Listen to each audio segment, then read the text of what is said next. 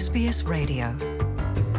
뉴질랜드 오클랜드를 떠나 시드니로 향하던 퀀타스의 보잉 737 여객기의 매우 이례적인 조난 신호 발동 및 안착 상황에 대한 퀀타스 차원의 조사가 착수됩니다.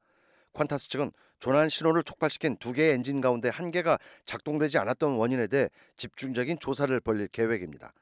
항공기 전문가들은 이구동성으로 엔진 한 개의 오작동 및 조난 신호 발동 등 모두 매우 이례적인 상황이었으며 해당 여객기 퀀타스 144편의 조종사들의 대처가 탁월했다며 격찬했습니다.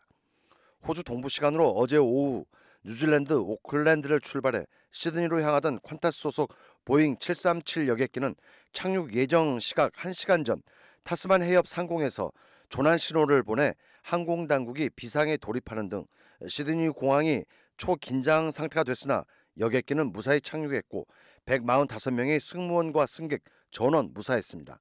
당시 퀀타스 144편의 보잉 737 여객기의 엔진 두 개 중 한 개가 작동이 되지 않았고 이로 인해 여객기 비행 속도가 느려지면서 비행 고도도 떨어졌지만 조종사는 승객들에게 엔진에 약간의 이상이 생겼지만 별 문제가 아니다며 모두를 안심시키는 데 노력한 것으로 전해졌습니다.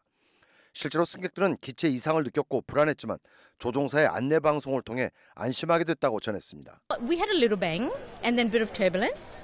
Um, it was we.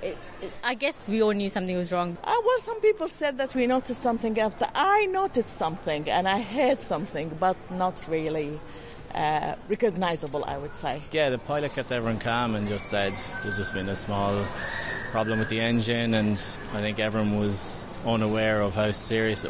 이번 사태에 대해 퀀타스 출신의 원로 조종사는 이번 사태를 가볍게 넘길 수 없으며 자칫 항공업계 전체에 충격을 안겨줄 수 있는 사안이라고 경고했습니다. 즉 철저한 원인 규명이 반드시 이루어져야 한다는 주장입니다. 아울러 일부에서는 조난 신호 발동이 과도했다는 지적도 제기했습니다. 즉 조난 신호 발동은 항공기가 추락 일보 직전의 상황에서만 이루어지는 것이 관례라는 지적입니다. 전문가들은 당시 엔진 두 개 가운데 한 개가 작동되지 않은 상황에서 조종사가 느려진 속도에서 적정 비행 고도를 유지한 것은 매우 탁월했지만 조난 신호를 발동한 것은 비교적 과했다는 지적도 제기했습니다. Want to hear more stories like this? Subscribe to our regular podcasts on iTunes.